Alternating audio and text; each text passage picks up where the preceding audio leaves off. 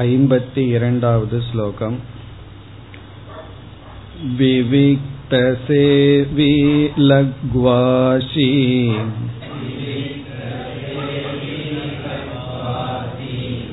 यत वाक्कायमानसः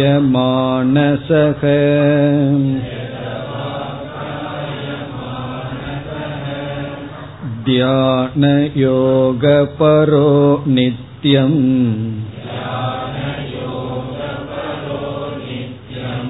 वैराग्यं समुपाश्रितः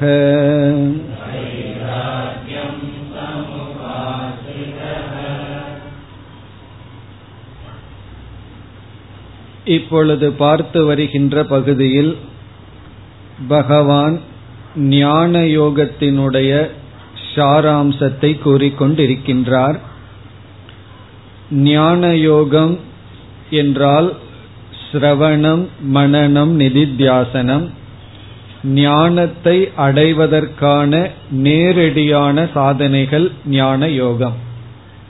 அதில் சிரவணத்தை ஒரே ஒரு சொல்லில் சென்ற ஸ்லோகத்தில் குறிப்பிட்டார். புத்தியா விஷுத்தயா யுக்தக என்ற இடத்தில் தூய்மையான புத்தியுடன் கூடியவன்.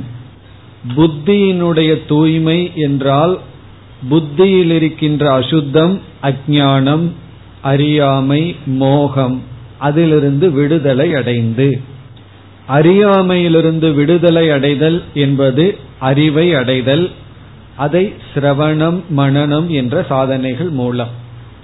பிறகு அந்த அறிவை அடைந்தால் மட்டும் போதாது அடைந்த அறிவை நாம் காப்பாற்ற வேண்டும்.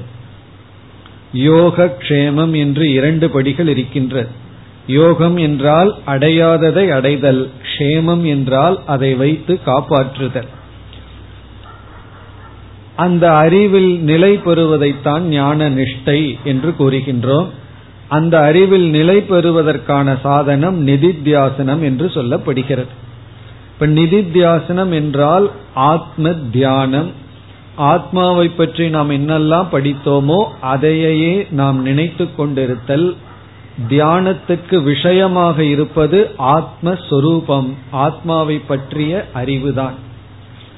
அப்படிப்பட்ட நிதித்தியாசனம் செய்ய வேண்டும் என்றால் வேறு சில சாதனைகள் உடன் செல்ல வேண்டும். அவைகளையெல்லாம் பகவான் இப்பொழுது கூறிக்கொண்டு வருகின்றார். இந்த மூன்று ஸ்லோகங்களில் ஐம்பத்தி ஒன்று ஐம்பத்தி இரண்டு ஐம்பத்தி மூன்று. இந்த மூன்று ஸ்லோகங்களில் பகவான் ஞான யோகத்தினுடைய சாராம்சத்தை கூறுகின்றார். அதில் இங்கு முக்கியத்துவம் நிதித்தியாசனத்திற்கு கொடுக்கின்றார். இங்கு ஐம்பத்தி இரண்டை நாம் பார்த்து முடித்தோம். விவிக்த சேவி தனிமையை எடுத்துக் கொள்ளுதல். தனிமையிலிருந்து நாம் சாதனை செய்ய வேண்டும் என்றால் அந்த தனிமையை எப்படி இருக்க வேண்டும்? லக்வாஷி குறைவான உணவை உட்கொண்டிருக்க வேண்டும். அல்லது அளவாக உட்கொள்ள வேண்டும். யதவா காயமானசக நம்முடைய காயம் வாக் மனம் இவைகளை நெறிப்படுத்த வேண்டும்.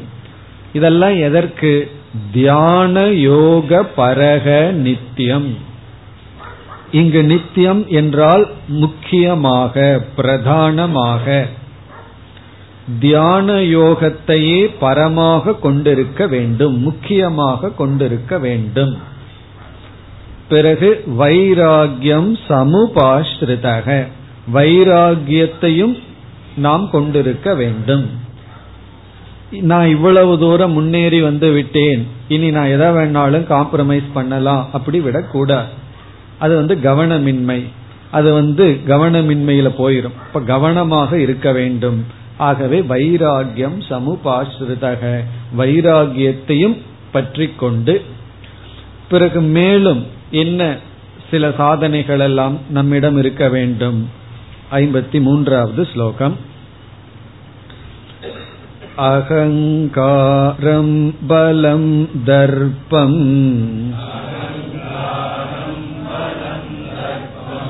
कामं क्रोधं परिग्रहम्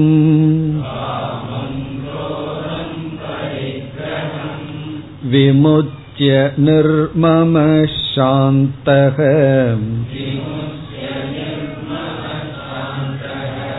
ब्रह्म भूयाय कल्पते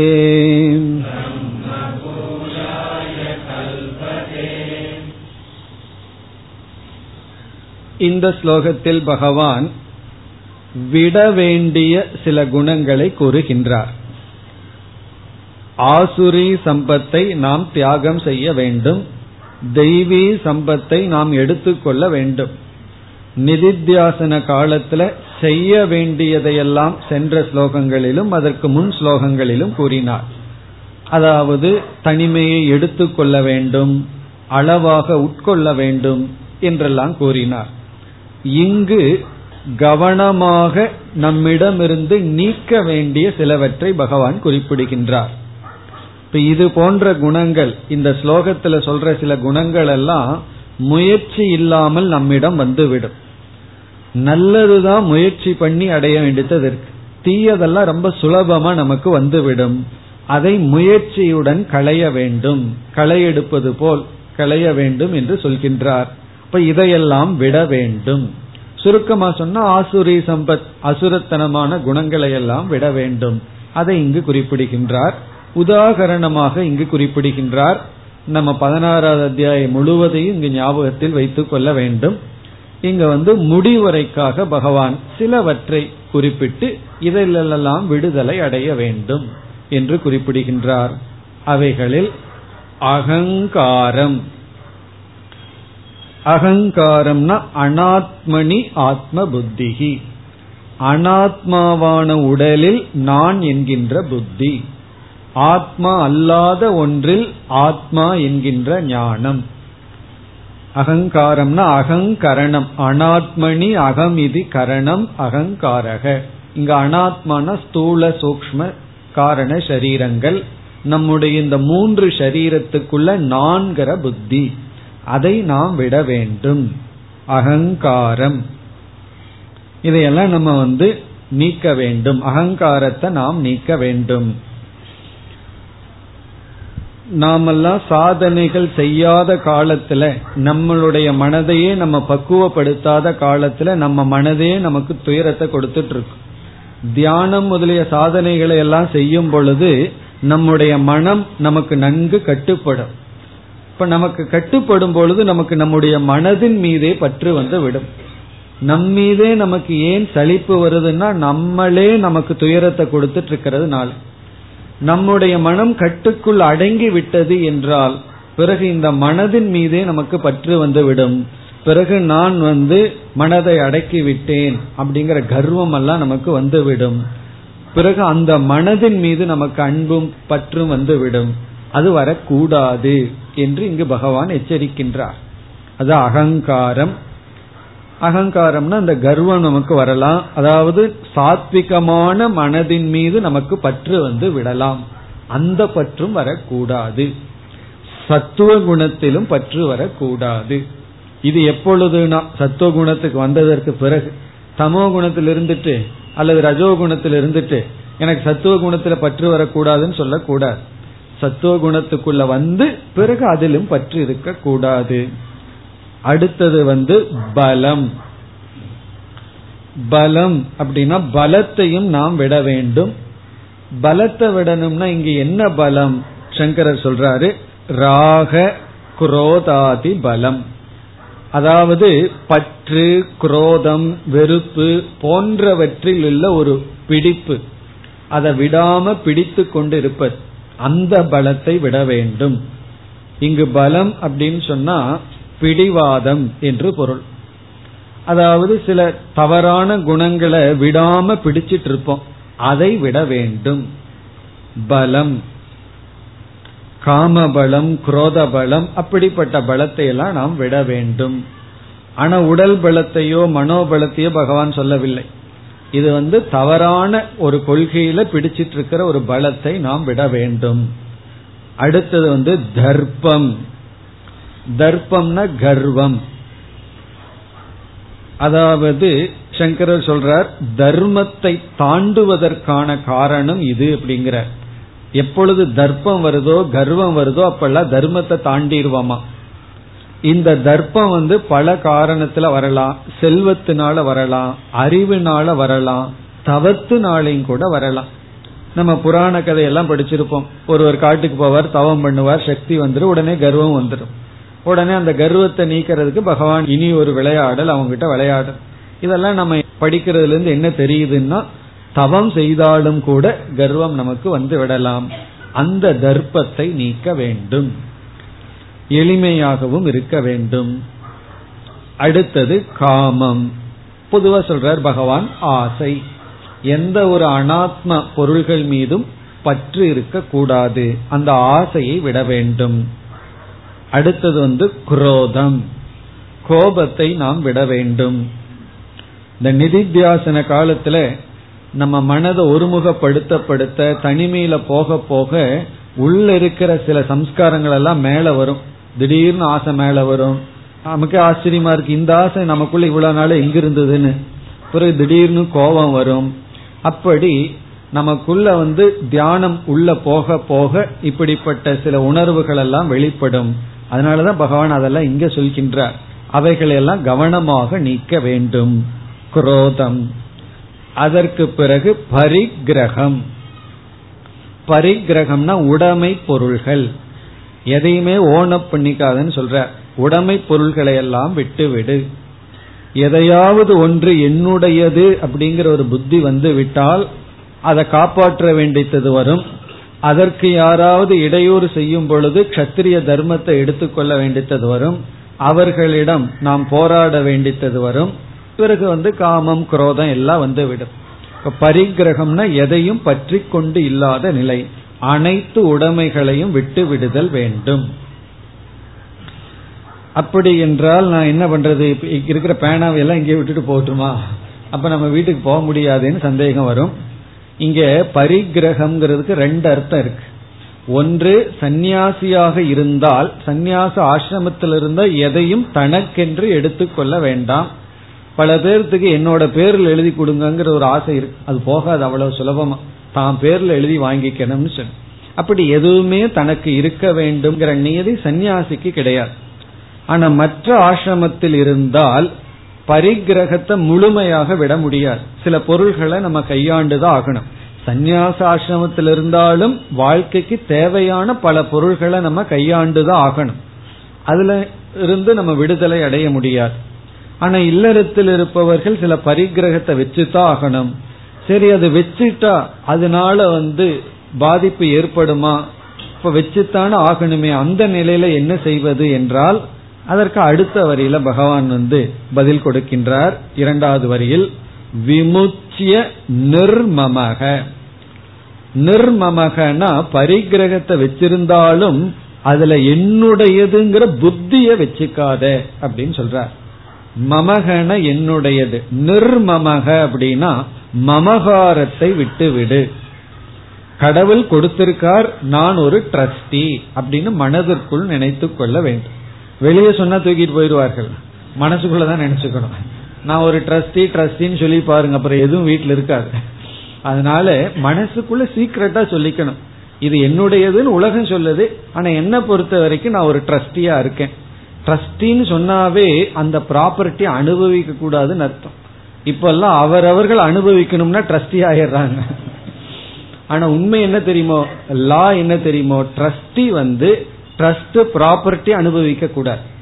ட்ரஸ்ட் ப்ராப்பர்ட்டியை ட்ரஸ்டியை தவிர மற்றவங்க தான் அனுபவிக்கணும். அதுதான் உண்மை. ஆனா இன்னைக்கு அவர்களே அனுபவிக்க விரும்பினா தான் ட்ரஸ்டி ஆகிறார்கள். அது வேற.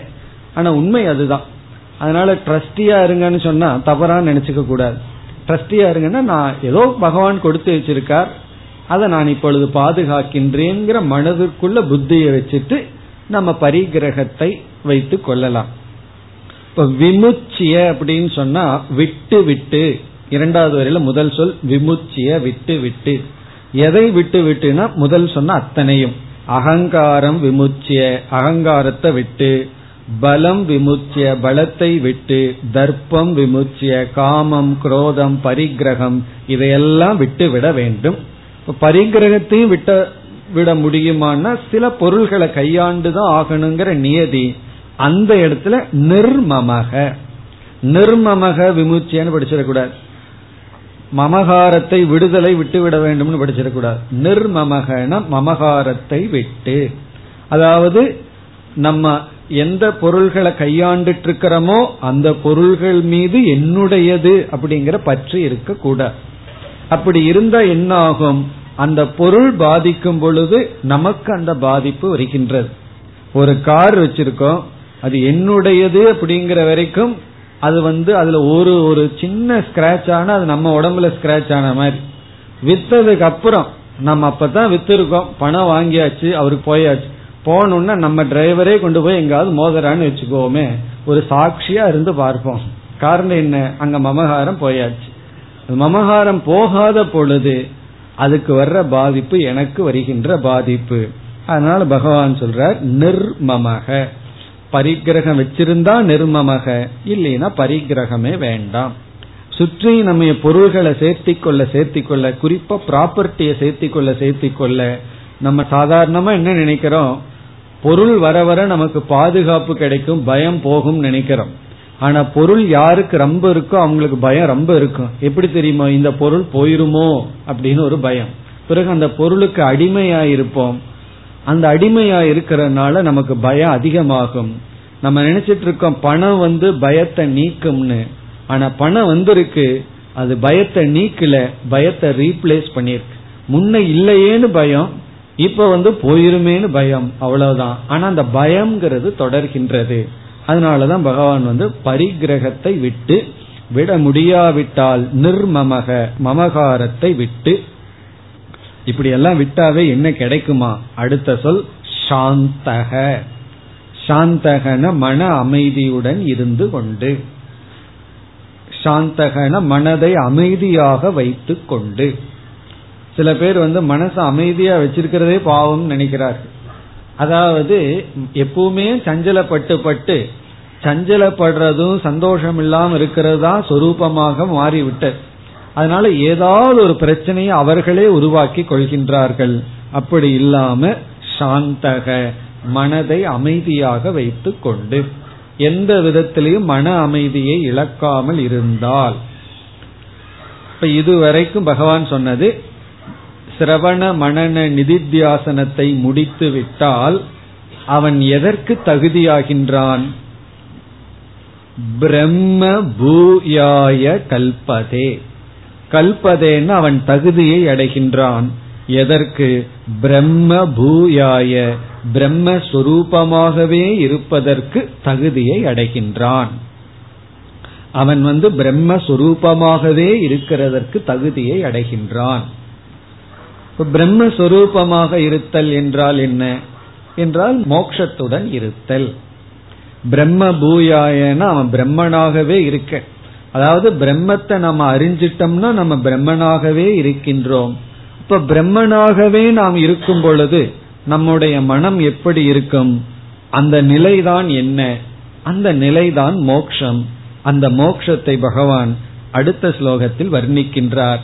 இப்ப ஞான யோகத்தை முடிவு செய்கின்றார் ஐம்பத்தி நான்காவது ஸ்லோகத்தில். மோக்ஷத்தினுடைய சொரூபத்தை கூறுகின்றார். ஐம்பத்தி நான்கு ब्रह्मभूतप्रसन्नात्मा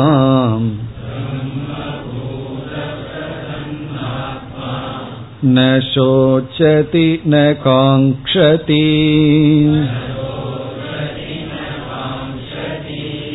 समः सर्वेषु भूतेषु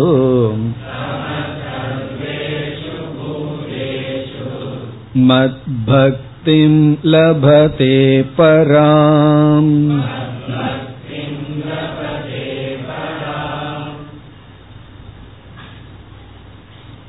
ஞான யோகத்தினுடைய பலன் மோக்ஷம். அந்த மோக்ஷத்தை பகவான் இங்கு வர்ணிக்கின்றார்.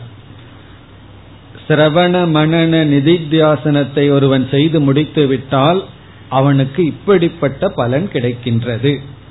அவன் முதலில் எப்படி இருக்கின்றான்? முதல் சொல் பிரம்ம பூதக பிரம்ம பூதகன பிரம்மனாகவே இருப்பவன். அவன் பிரம்மனாகவே இருக்கின்றான். அதான் முதல் பலன். பிரம்மத்தை அறிந்தவன் பிரம்மனாகவே இருக்கின்றான். பிரம்ம வேத பிரம்மைவ பவதிங்கிற உபனிஷத் வாக்கியத்தை பகவான் இங்கு பிரம்ம பூதக பிரம்ம பூதகன இவன் பிரம்மஸ்வரூபமாகவே இருக்கின்றான். அதாவது தன்னை பிரம்மன்னு புரிந்து கொண்டுள்ளான். அனாத்மாக்குள்ள தன்னை இவன் ஈடுபடுத்திக் கொள்வதில்லை. பிறகு இவனுடைய மனம் எப்படி இருக்கும்? அடுத்த சொல் பிரசன் ஆத்மா இங்க ஆத்மான மனம் அர்த்தம். பிரசன் ஆத்மானா அமைதியான மனதுடன் கூடி இருப்பான். பிரசன் ஆத்மா பிரசன்னக அப்படின்னா டிராங்குலிட்டி அமைதின்னு அர்த்தம். எப்பொழுதுமே மனதில் ஒரு ஆழ்ந்த அமைதி இருக்கும். வெளி தோற்றத்துல அவன் செயல்படலாம் எல்லாம் பண்ணிட்டு இருக்கலாம் ஆனா உள் மனதிற்குள்ள போன ஒரு அமைதி இருக்கும் ஒரு நிறைவு இருக்கும். பிரசன்னாத்மான நிறைந்த மனதை உடையவன். மீண்டும் விளக்குகின்றார் ஜீவன் முக்தனுடைய மனதை ந சோச்சதி ந காங்ஷதி ந சோச்சதினா துயரப்படுவதில்லை ந காங்ஷதி அப்படின்னா மகிழ்ச்சி அடைவதில்லை ஆசைப்படுவதில்லை. அவனுக்கு இன்ப துன்பம் இல்லை துயரப்படுவதில்லை ஆசைப்படுவதில்லை அல்லது மகிழ்ச்சி படுவதில்லை.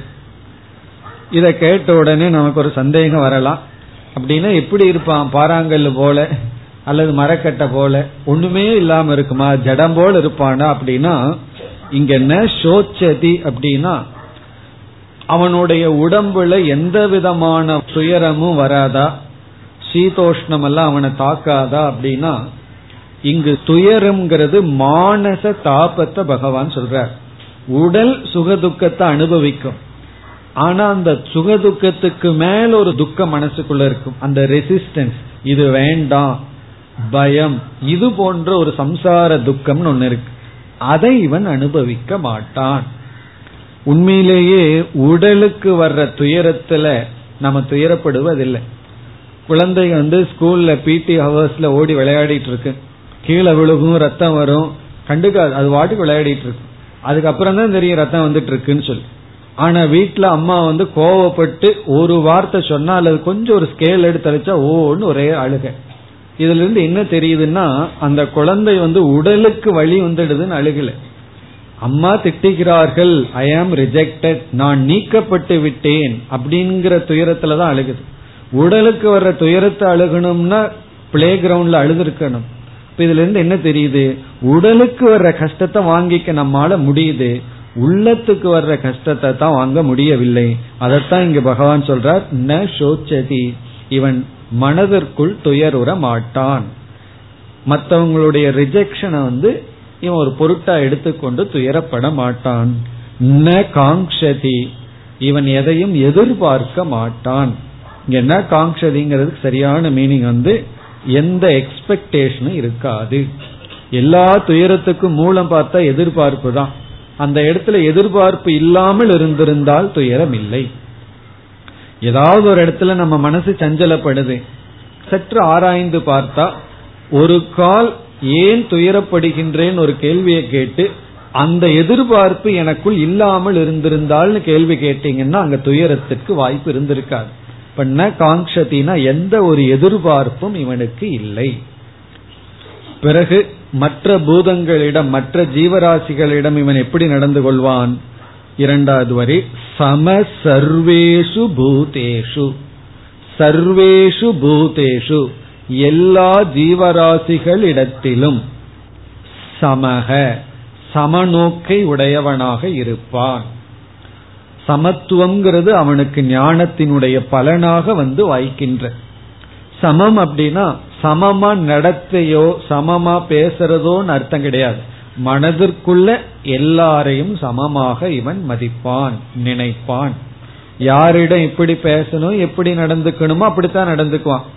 வெளி தோற்றத்துல சமத்துவம் கிடையாது. இது ஆழ்ந்த மனதுல சமத்துவம்.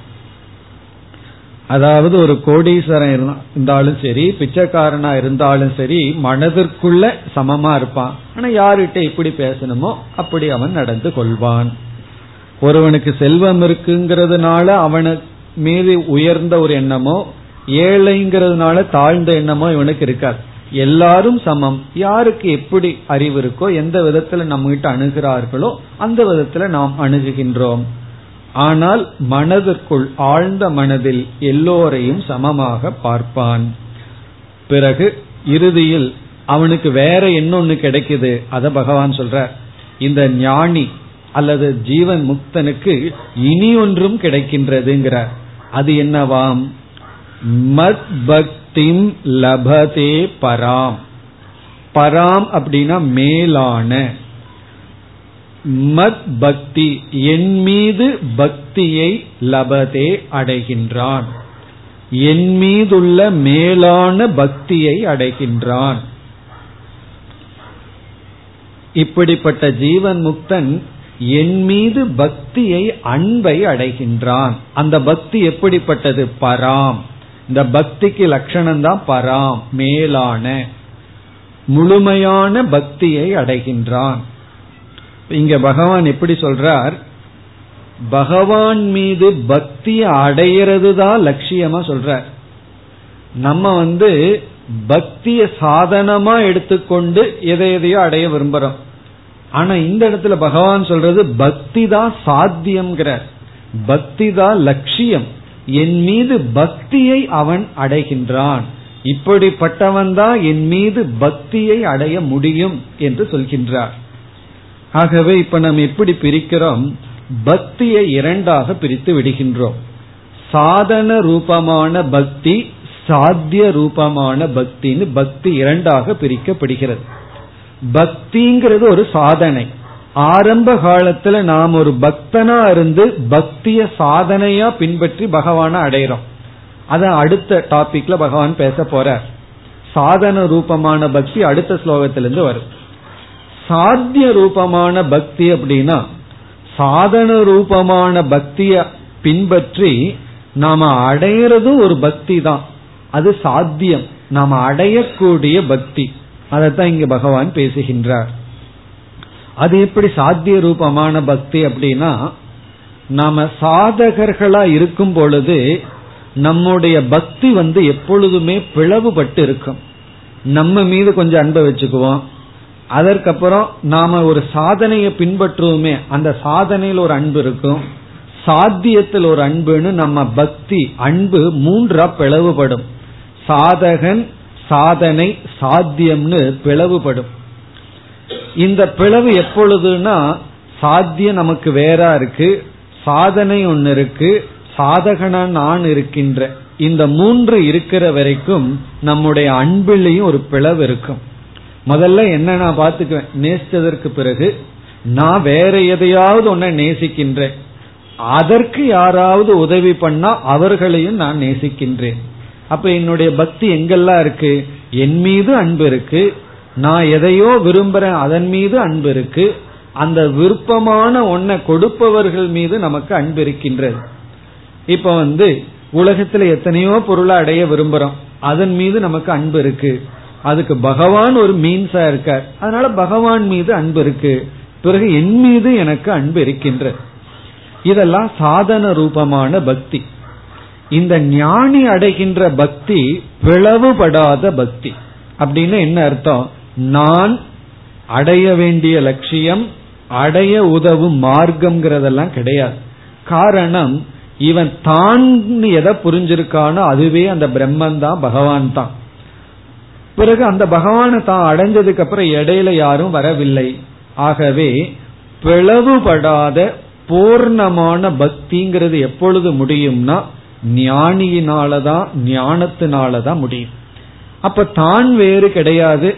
தன்னை எவ்வளவு தூரம் இவன் நேசிக்கிறானோ அவ்வளவு தூரம் பகவானை நேசிக்கின்றான். பகவானை எவ்வளவு தூரம் நேசிக்கிறானோ அவ்வளவு தூரம் தன்னையும் நேசிக்கின்றான். காரணம் இரண்டுக்கும் வேற்றுமை கிடையாது. ரெண்டுக்கும் ஒரு வேற்றுமையும் இல்லை. அப்படி அப்படிப்பட்ட பிளவுபடாத பூர்ணமான பக்தியை இந்த ஞானி அடைகின்றான். அதான் மத் பக்திம் லபதே பராம். மேலான என் மீது உள்ள பக்தியை இவன் அடைகின்றான். பிறகு அந்த பகவான்கிறது யார்? எங்கேயோ அமர்ந்து கொண்டிருப்பவர் அல்ல. எல்லா ஜீவராசிகளுக்குள்ளும் ஆத்மாவாக இருப்பவர். ஆகவேதான் சமக சர்வேஷு பூதேஷு. அவன் எல்லா ஜீவராசிகளிடமும் சமமாக இருக்கின்றான். இப்ப ஞானி தன்னைய நேசிக்கிறதும் மற்றவர்களை நேசிப்பதும் பகவானை நேசிப்பதும் ஒண்ணுதான். தன்னை நேசிக்கிறது இஸ் ஈக்குவல் டு மற்றவர்களை நேசிக்கிறது இஸ் ஈக்குவல் டு பகவானை நேசிக்கின்றது. இப்படிப்பட்ட சாத்தியமான லட்சியமான பக்தியை இந்த ஜீவன் முக்தன் அடைகின்றான். யோகத்தை பின்பற்றும் பொழுது அவன் பராம் பக்தி மேலான பக்தியை அடைகின்றான். இத பகவான் பன்னெண்டாவது அத்தியாயத்திலே சொல்லியிருக்கார். பராபக்தன்னு சொல்லி ஞானிக்கு பராபக்தன் ஒரு பெயரை கொடுத்து அவனுடைய குணநலங்களை எல்லாம் வர்ணித்தார். பிறகு வந்து ஸ்தித பிரஜன்னு சொல்லி ஞானத்துல நிஷ்டை அடைந்தவன் சொல்லி இரண்டாவது அத்தியாயத்துல வர்ணித்தார். பிறகு பதினான்காவது அத்தியாயத்தில் குணாதீதன்னு சொல்லி சில லட்சணங்களை வர்ணித்தார். அதில் இங்கு சில லட்சணங்கள் ஞாபகப்படுத்தப்பட்டது.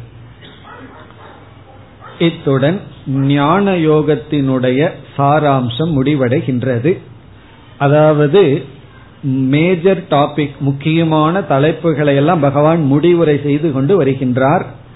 அதுல வந்து அந்த குணங்களை எல்லாம் சொல்லி கூறி முடித்ததற்கு பிறகு இப்ப சில சாதனைகளை எல்லாம் எடுத்துக்கொண்டு மூணு குணமா பிரிச்சார். அப்படி ஏழு சாதனையா பிரிச்சார்.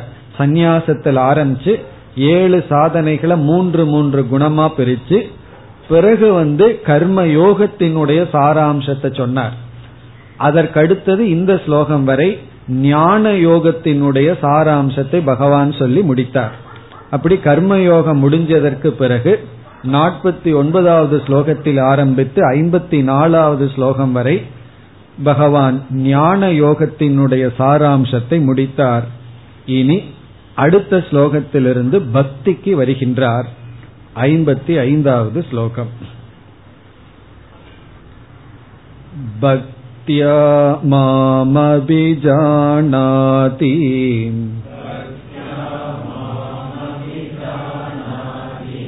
या वा निश्चास्मि तत्त्वतः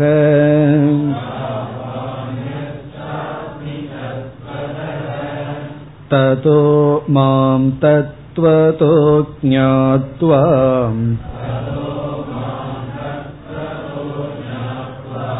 विशते तदनन्तरम्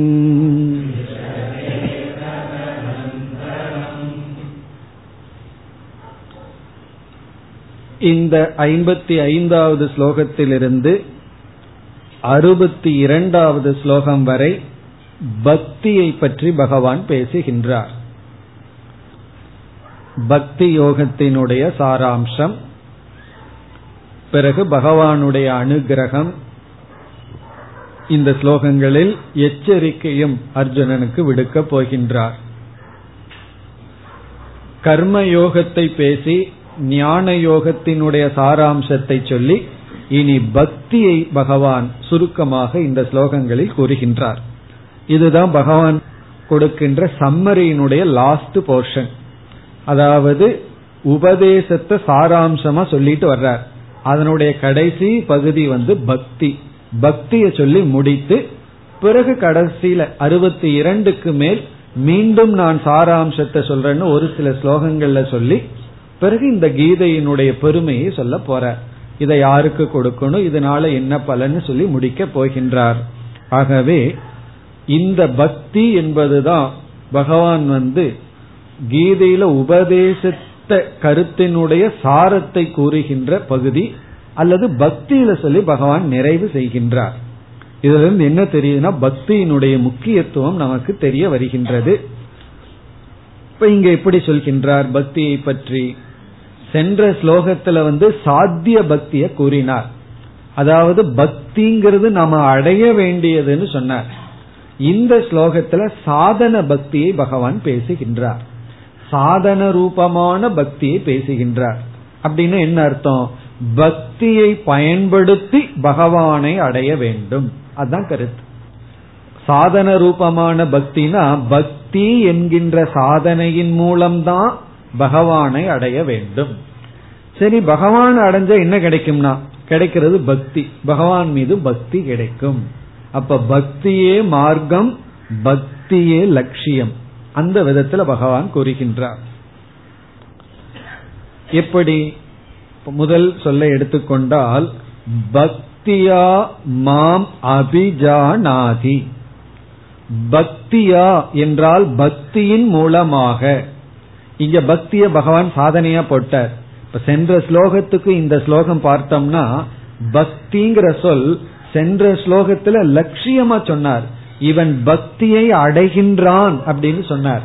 இந்த ஸ்லோகத்துல பார்த்தோம்னா பக்தியின் மூலமாக இவன் பக்தியை துணை கொண்டு பக்தியை ஒரு வழியாக கொண்டு மாம் என்னை அபிஜானாதி அறிகின்றான்.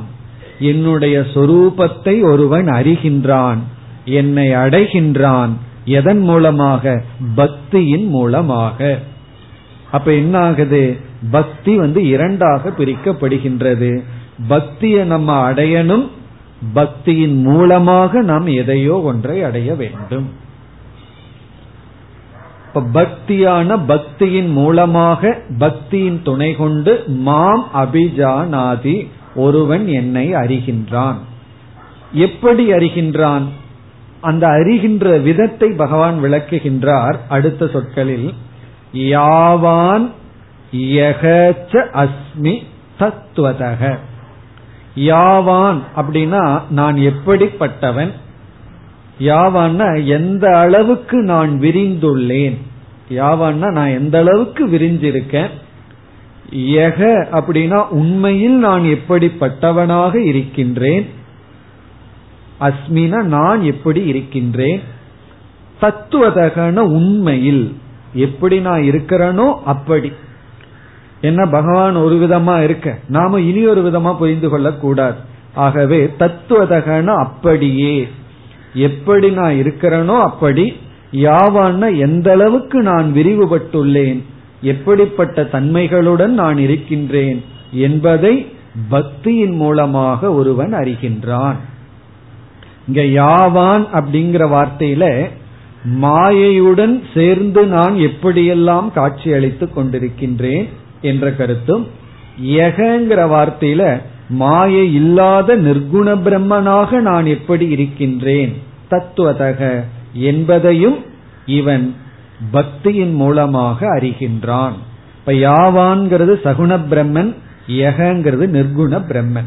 மாயையோடு சேர்ந்து நான் எந்த அளவுக்கு விரிவுபட்டுள்ளேன்? இந்த உலகத்தை நான் எப்படியெல்லாம் உருவாக்கி இருக்கேங்கிற தத்துவத்தையும் பிறகான உண்மையிலேயே நான் எப்படி இருக்கேன்? நிர்குணமாக இந்த உலகத்திலிருந்து நான் தொடாதவனாகவும் இருக்கின்றேன். இதிலிருந்து என்ன தெரிகின்றது? பகவானுடைய சொரூபத்தை தெரிந்து கொள்ள வேண்டும் என்றால் அது பக்தியினால் தான் முடியும். பக்தியினால் தான் அறிய முடியும். இந்த இடத்துலயும் கொஞ்சம் சிந்திச்சோம்னா சந்தேகம் வந்துடும் இதற்கு முன்னாடி பகவான் என்ன சொன்னார்? ஞான யோகத்துலதான் என்ன அறிய முடியும்னு சொன்னார். புத்தியா விசுத்தியாங்கிற இடத்துல சிரவணத்தின் மூலமா தான் என்ன பற்றிய ஞானத்தை அடைய முடியும்னு சொன்னார். இங்க திடீர்னு பகவான் பக்தியின் மூலமா தான் அறிய முடியும்னு சொல்றார். ஆகவே இப்ப நம்ம என்ன பண்ண போறோம்? சாதனா பக்திய ரெண்டா பிரிக்கிறோம். முதல்ல பக்திய ரெண்டா பிரிச்சிருக்கோம். எப்படி? சாத்திய பக்தி சாதன பக்தின்னு. நாம அடைய வேண்டியதே பக்தி. அது ஒன்று. பிறகு பக்திங்கிற சாதனைய பின்பற்றி பகவான் அடையிறதா பிரிச்சோம். இப்ப இந்த சாதனா பக்தி இருக்கே அதை ரெண்டா பிரிக்கின்றோம். சாதனை ரூபமா இருக்கிற பக்தி இரண்டாக பிரிக்கப்படுகிறது. எப்படின்னா பக்தி அப்படிங்கிற வார்த்தைக்கு என்ன பொருள்? பக்தி அப்படின்னு சொன்னா அன்புங்கிற வார்த்தை நமக்கு எல்லாத்துக்கும் தெரியும். இந்த அன்புங்கிறது யாருக்கு தெரியாதுன்னு சொல்ல வேண்டிய அவசியம் இல்லை. எல்லாத்துக்கும் தெரியும். யாருக்கு தெரியாது அப்படின்னு கேள்வி கேட்கவே வேண்டிய அவசியம் இல்லை. எல்லாத்துக்கும் அன்புங்கிற வார்த்தைக்கு அர்த்தம் தெரியும். அந்த அன்புங்கிறது பகவான் மீது செலுத்தப்பட்டால் அதற்கு பேர் பக்தி அப்படின்னு சொல்றோம். அதாவது அன்புங்கிறது உயர்ந்த இடத்தில் செலுத்தப்பட்டால் அதற்கு பேர் பக்தின்னு ஆயிரும். குருவிடத்துல அன்பு வச்சா அதை பாசம் பற்றுன்னு சொல்லக்கூடாது. குரு பக்தின்னு சொல்றோம். நம்ம நாட்டின் மீது பற்று வச்சோம்னா தேச பற்றுன்னு சொல்லக்கூடாது. தேச பக்திங்கிறோம். பேட்ரியாட்டிசம்னு சொல்றோம். அப்போ நம்ம நாட்டின் மீதோ சான்றோர்கள் மீதோ வச்சிட்டு இருந்தா அதை வந்து நம்ம பக்தி அந்த வார்த்தையே பக்தின்னு மாறி விடுகிறது. இருக்கிறது அன்புங்கிற ஒரு உணர்வு தான் அது மேலான இடத்துல வைக்கும் பொழுது அது உயர்ந்த லட்சியத்திற்காக வைக்கும் பொழுது அது பக்திங்கிற பெயர் பெறுகின்றது. அதே இது உடலின் அடிப்படையில் உறவின் அடிப்படையில் வைக்கும் பொழுதுதான் நம்ம பாசம்னு சொல்றோம். பிறகு வந்து ஒரு பொருள் மீது வைக்கும் பொழுது அதே அன்பு தான் ஒரு பொருள் மீது வைக்கிறோம். ஏன்னா அது நமக்கு இன்பத்தை கொடுக்குது. அதனால அதை பற்று டிசையர் அப்படியெல்லாம் நம்ம சொல்லிடுறோம். இப்ப இந்த அன்பு இருக்கே இந்த அன்புங்கிறது ஒரு ஆக்ஷன் கிடையாது. ஒரு செயல் கிடையாது. இது ஒரு செயலா இருந்தது அப்படின்னா நாம ஒரு டைம் போட்டு இந்த நேரத்துக்கு இந்த செய்யலான்னு சொல்ல முடியும். அதாவது நாளைக்கு காலையில ஒன்பது மணிக்கு இங்க வாங்க அப்படின்னு சொல்லலாம். அல்லது ஸ்கூலுக்கு போங்கன்னு சொல்லலாம். அல்லது எங்காவது போங்கன்னு சொல்லலாம். ஆனா நாளை காலையில ஒன்பது மணிக்கு நீங்கள் இவரை நேசியுங்கள்னு சொல்ல முடியுமோ?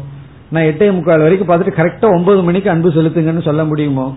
காரணம் என்ன? இது ஒரு ஆக்ஷன் கிடையாது. இது ஒரு ஆட்டிடியூட் ஒரு பாவனை.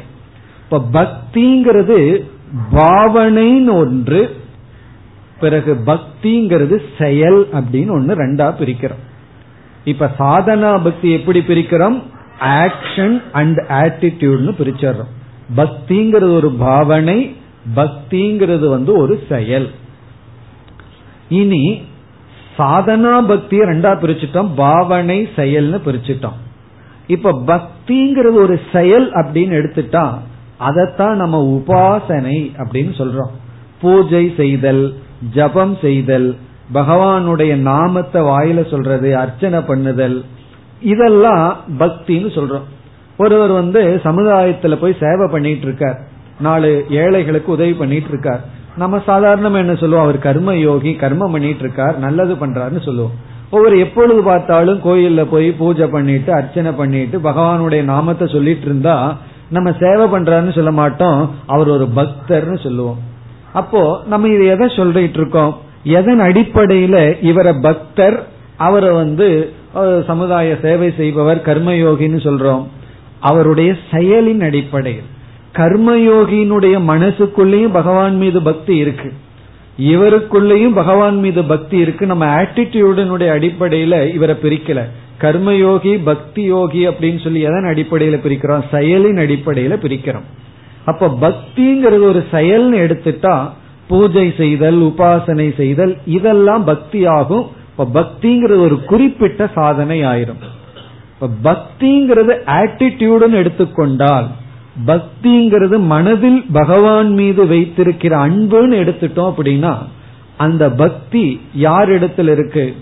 ஒரு கர்ம யோகியா இருந்து அவன் கோயிலுக்கே போக வேண்டாம் கோயிலுக்கே அவன் போகல. தர்மப்படி வாழ்கின்றான். ஏன்னா தர்மம்ங்கிறது பகவான் வகுத்து கொடுத்தது. அந்த நேர்மையா வாழ்ந்துட்டு நாலு பேர்த்துக்கு நல்லது செய்யும் பொழுது அவனும் ஒரு பக்தன் தான் ரொம்ப பேர் என்ன எதிர்பார்க்கிறார்கள்? கோயிலுக்கு போனா தான் பக்தி.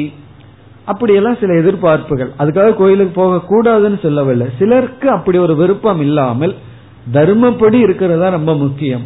அப்படி ஒரு கர்ம யோகியாக இருந்தாலும் அவனும் பக்தன் தான். பிறகு அவன் கோயிலுக்கு போயிட்டு பூஜை பண்றான் பாராயணம் பண்றான் அவனும் பக்தன் தான். பிறகு வேதாந்த விசாரம் செய்கின்றான அவன் யார் அப்படின்னா இப்ப பகவத்கீதையை வந்து சில பேர் பூஜை பண்ணுவார்கள். அவனும் பக்தன் தான். அந்த சரஸ்வதி பூஜை அன்னைக்கு அதுக்கு நல்ல பட்டையெல்லாம் போட்டு நல்லா விழுந்து நமஸ்காரம் பண்ணி பகவத்கீதையை பகவான் நமஸ்காரம் பண்றதுக்கு கொடுக்கல. அந்த புஸ்தகத்தை வச்சுட்டு நமஸ்காரம் பண்றதுக்காக பகவான் நமக்கு கொடுக்கல. அதை படிச்சு புரிஞ்சுக்கிறதுக்காக கொடுத்திருக்கார். பட் இருந்தாலும் சில பேர் வந்து பகவத்கீதைன்னு பேச ஆரம்பிச்சு ஓடிடுவார்கள். ஆனா புஸ்தகத்தை நமஸ்காரம் பண்றதுக்கு தயாரா இருப்பார்கள். அவர்களும் பக்தர்கள் தான். பிறகு பகவத்கீதையை நம்ம கேட்கும் பொழுது நம்ம வந்து அவனெல்லாம் பகவத்கீதையை பூஜை பண்றான் நான் வெறும் கேட்டுட்டு இருக்கிறேன்னு நினைச்சா அது எப்படி? அது அவர்களை விட உயர்ந்த பக்தி. காரணம் என்னன்னா அந்த பகவத்கீதையில பகவான் என்ன சொன்னாரோ அவருடைய வார்த்தையை நம்ம கேட்கிறதும் ஒரு பக்தி தான் அப்ப வேதாந்த விசாரம் பண்ணிட்டு இருக்கிற ஞான யோகி யாருன்னா அவனும் பக்தன் தான் ஆகவே பக்தியா மாம் அபிஜானாதின்னு சொன்னா இங்கு வந்து பகவான் சிரவணம் செய்து கொண்டிருக்கின்ற பக்தனை குறிப்பிடுகின்றார். பக்தி இல்லாம பகவானுடைய வார்த்தையை கேட்க முடியுமா? பகவானுடைய உபதேசத்தை கேட்க முடியுமா? அப்போ ஆட்டிடியூட் பாவனை பக்தின்னு சொன்னா இந்த பக்திங்கிற சாதனை ஞான நிஷ்டை அடைகின்ற வரை தொடர்கிறது. ஆரம்பத்திலிருந்து ஒன்றுமே தெரியாத ஒரு படிப்பு அறிவும் இல்லாம எந்த அறிவும் இல்லாம ஏதோ கடவுளே அப்படின்னு ஒருத்தன் நினைச்சிட்டு இருக்கான். அவன் ஒரு பாமரன்ல ஆரம்பிச்சு இந்த கிராமத்துல எல்லாம் போய் பார்த்தீங்கன்னா இந்த சில கோயிலுக்கு வந்து கும்பாபிஷேகம் பண்ணுவார்கள். அப்பெல்லாம் வந்து அவர்களுக்கு வந்து அந்த சுத்தம் இருக்காது. சில சமயங்கள்ல மதுவை அறிந்து கொண்டும் கூட என்ன செய்வார்கள்? அந்த ரதத்தை இழுக்கிறது இதெல்லாம் பண்ணுவார்கள். அந்த சாதாரண பக்தன்ல ஆரம்பிச்சு ஏன்னா அவனுக்குள்ளேயும் ஏதோ ஒரு பக்தி இருக்கு. அவனில் ஆரம்பிச்சு இந்த நிதித்தியாசனம் பண்றானே அவன் வரை எல்லோரிடமும் பக்தி என்பது இருக்கத்தான் இருக்கு. பக்தி இல்லைன்னா சாதனை செய்ய முடியாது. இப்ப இங்க பகவான் வந்து சாதனா பக்தியில எதை சொல்கின்றார்னா பாவனையை பகவான் சொல்கின்றார். பக்திங்கிற பாவனை இல்லாம பகவானுடைய வார்த்தையை ஸ்ரத்தையோட நம்ம கேட்க முடியாது. ஆகவே இங்கு பக்திக்கு முக்கியத்துவம் கொடுக்கறதுக்காக ஒருவன் வந்து பக்தியோட கேட்கறான் ஒருவன் பக்தி இல்லாம கேட்கறான். பக்தியோட கேட்கிறவனுக்கு தான் புரியும். ஆகவே பக்தியினால் என்னை ஒருவன் அறிகின்றான். என்ன பக்திங்கிறத எடுத்துட்டு எவ்வளவு கேட்டாலும் எவ்வளவு உபதேசித்தாலும் அதனால பிரயோஜனம் இல்லை இப்ப நமக்கு அறிவு வருவதற்கு காரணம் கேட்கறது தான் அது பக்தியோடு கேட்டா தான் அறிவு வரும். ஆகவே பகவான் சொல்றார் பக்தியினால் ஒருவன் என்னை அறிகின்றான். அப்படின்னா என்ன? மனதுக்குள்ள பக்திய வச்சுட்டு பக்தியுடன் இவன் சாஸ்திரத்தை விசாரம் செய்யும் பொழுது இவனுக்கு அறிவு ஏற்படுகிறது. அதனாலதான் நம்ம சம்பிரதாயத்துல மீமாம்சா அப்படின்னு ஒரு வார்த்தை இருக்கு. மீமாம்சாங்கிற வார்த்தைக்கு அர்த்தம் என்னன்னா பூஜ்ய விசாரக அப்படின்னு அர்த்தம். பூஜ்ய விசாரம்னா பூஜிக்க தகுந்த ஒரு விசாரம். அதாவது விசாரம் பண்றதே ஒரு வழிபாடு அதுவே ஒரு பூஜை அதுவே ஒரு வழிபாடு. அதனாலதான் சம்பிரதாயத்துல பார்த்தோம்னா அந்த புஸ்தகத்தையும் கூட அவ்வளவு பகவான போல பாதுகாப்பார்கள். அதுக்கு ஒரு பீடம் வச்சு அதுக்கு பூஜை எல்லாம் பண்ணி அதை வணங்கி அமர்ந்து ஆரம்பிப்பார்கள். எந்த புஸ்தகத்தையுமே நம்ம வந்து சரஸ்வதி அறிவுன்னு நம்ம வணங்குகின்றோம். பிறகு வந்து இந்த சாஸ்திரம் உபதேசிக்கிறது கேட்கறது இது எல்லாமே பக்திக்குள் வருகின்றது. அந்த பொருளை இங்கு நாம் பக்தியை பார்க்க வேண்டும். இப்ப பக்தியினால் ஒருவன் என்னை அறிகின்றான்னு சொன்னா பகவத்கீதையை வச்சுட்டு பூஜை பண்ணிட்டு இருக்கிறதுனால என்ன புரிஞ்சுக்கிறான்னு அர்த்தம் கிடையாது. அங்கேயும் பக்தி இருக்கு. அந்த பூஜை வந்து நாளைக்கு அவனுக்கு அவனை முன்னேற்றும். அதுக்குள்ள என்னதான் இருக்குன்னு பார்க்கலான்னு திடீர்னு ஒரு ஞானோதயத்தை கொடுக்கும். என்னென்ன இருபது வருஷம் பூஜை பண்ணுடைய பலன் என்ன தெரியுமோ? ஒரு நாள் அவனை பிரிச்சு பார்க்க வைக்கும். அதான் பூஜையினுடைய பலன். அப்படிப்பட்ட பக்தியினால் நான் எப்படிப்பட்டவன் என்று ஒருவன் அறிகின்றான். உடனே பகவான் வந்து பலனை சொல்லிடுறார். மீண்டும் பலனை கூறுகின்றார். இப்படி என்னை அறிவதனால் என்ன பலனை அடைகின்றான்? ததக மாம் தத்துவதக ஞாத்வா. ததக பிறகு மாம் என்னை தத்துவதக உள்ளபடி ஞாத்துவா அறிந்து. என்னை ஒருவன் உள்ளபடி அறிந்து. அதுதான் ரொம்ப முக்கியம். பகவான் எப்படி இருக்காரோ அப்படி அறிந்து விஷதே ததனந்தரம். விஷதேன என்னை அடைகின்றான். ததனந்தரம்னா உடனடியாக வித்தவுட் டிலே அதாவது இடையில் எந்த தடையும் இல்லாமல். வித்தவுட் கேப் ததனந்தரம்னா எந்த தடையும் இல்லாமல். என்னை அறிகிற வரைக்கும் தான் தடை. என்னை ஒருவன் அறிந்து விட்டால் என்னையே அவன் அடைந்து விடுகின்றான்.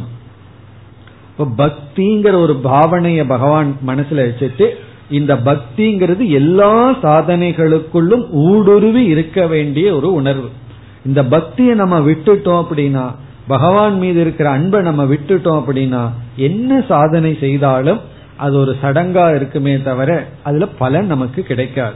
இங்க சிரவணம்ங்கிற சாதனையிலையும் அவனுக்கு பக்தி இருக்கின்றது. அந்த பக்தியின் மூலமாக என்னை சரியாக அறிந்து என்னையே அடைகின்றான். இனி அடுத்த ஸ்லோகங்களில் இந்த பக்தி கர்மத்தினுடைய நிலையில வந்து பகவான் சொல்ல போறார். அதாவது இங்கு வந்து ஆட்டிடியூட் பக்தியை சொன்னார் இனி அடுத்த ஸ்லோகத்துல ஆக்ஷன் பக்தியை சொல்ல போறார் பக்திங்கிறது ஒரு செயலாக எடுத்துக்கொண்டு பக்தியை விளக்கப் போகின்றார் இனி வருகின்ற சில ஸ்லோகங்களில் ஐம்பத்தி ஆறாவது ஸ்லோகம் सर्वकर्माण्यपि सता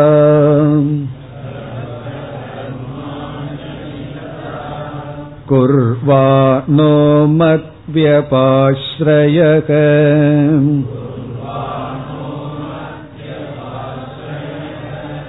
मत्प्रसादातवाप्नोति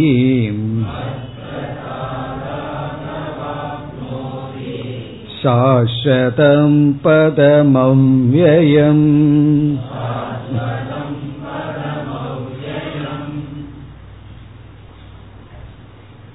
இங்கு பகவான் பக்தியினுடைய முதல் நிலையை கூறுகின்றார். ஒருவனுக்கு பக்தி இருந்தாதான் அவன் வந்து பகவான் வகுத்து கொடுத்த தர்ம சாஸ்திரத்தை பின்பற்றி அவன் வந்து செயல்களை எல்லாம் செஞ்சு எனக்கு அர்ப்பணம் செய்வான்.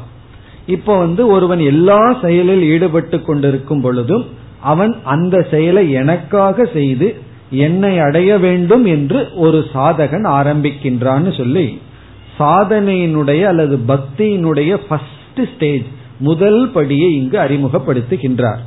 இப்ப இந்த இடத்துல பக்திங்கிறது ஒரு செயலா சொல்றார். இவனுக்குள்ள பக்தி இருக்கு. எப்படிப்பட்ட பக்தனா இருக்கான்? கர்ம யோகியான பக்தனாக இருக்கின்றான். செயலில் ஈடுபட்டு கொண்டு பிறகு என்னை சார்ந்திருப்பவனாக இருக்கின்றான் என்று பகவான் ஆரம்பிக்கின்றார்.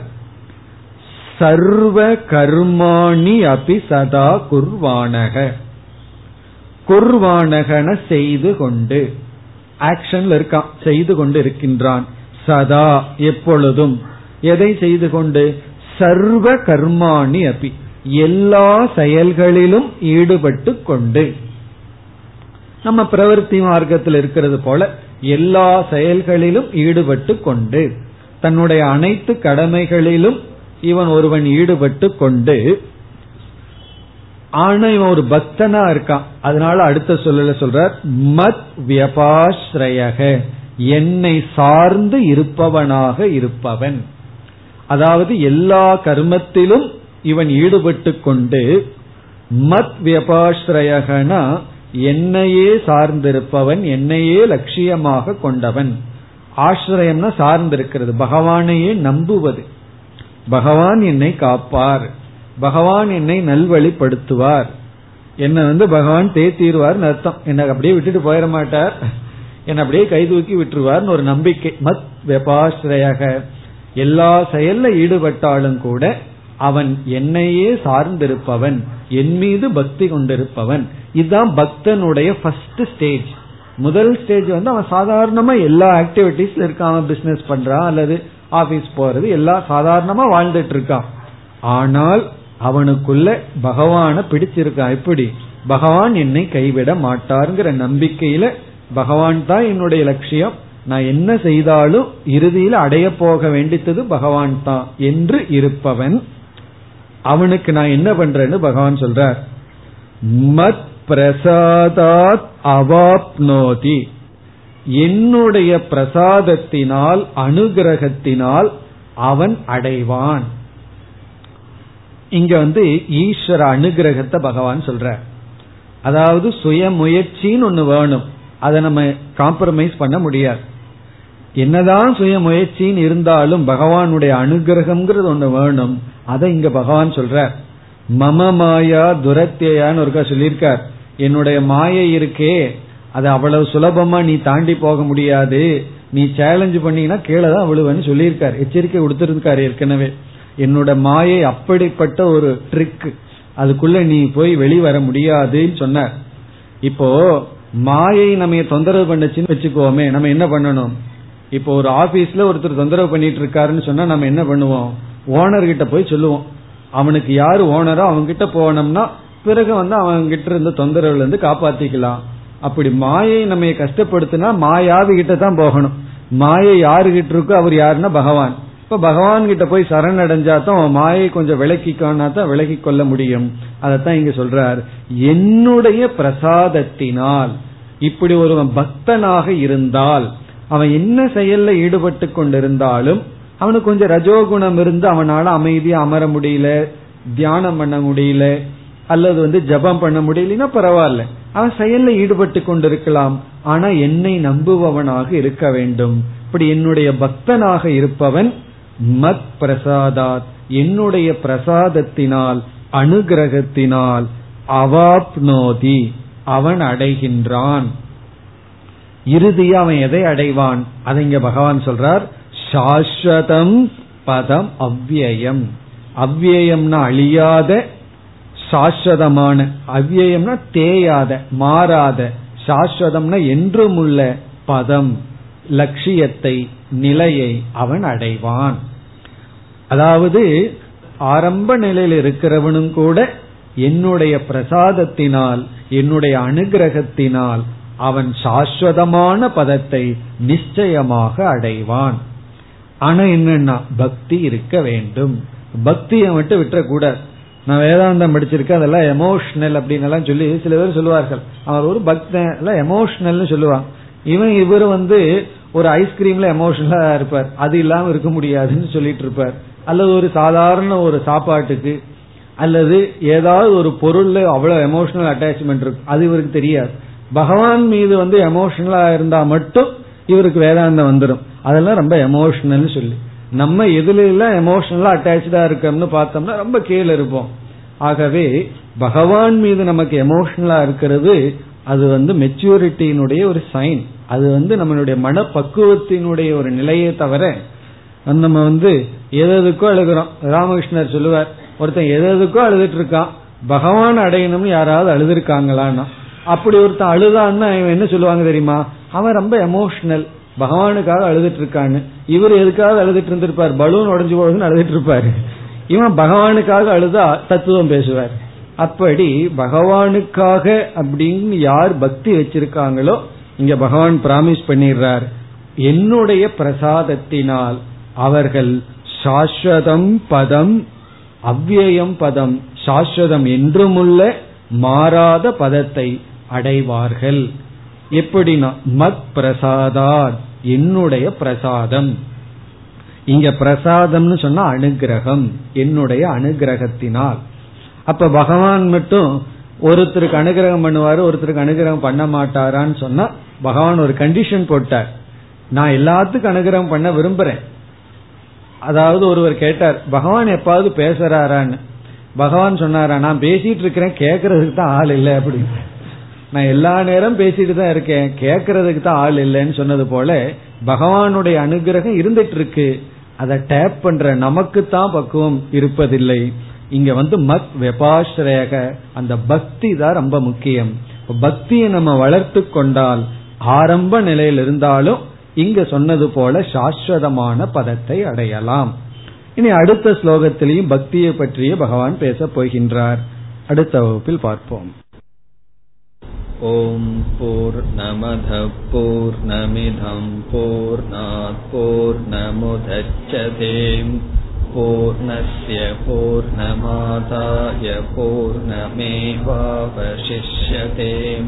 போர் போர் நமுதச்சதேம் பூர்ணய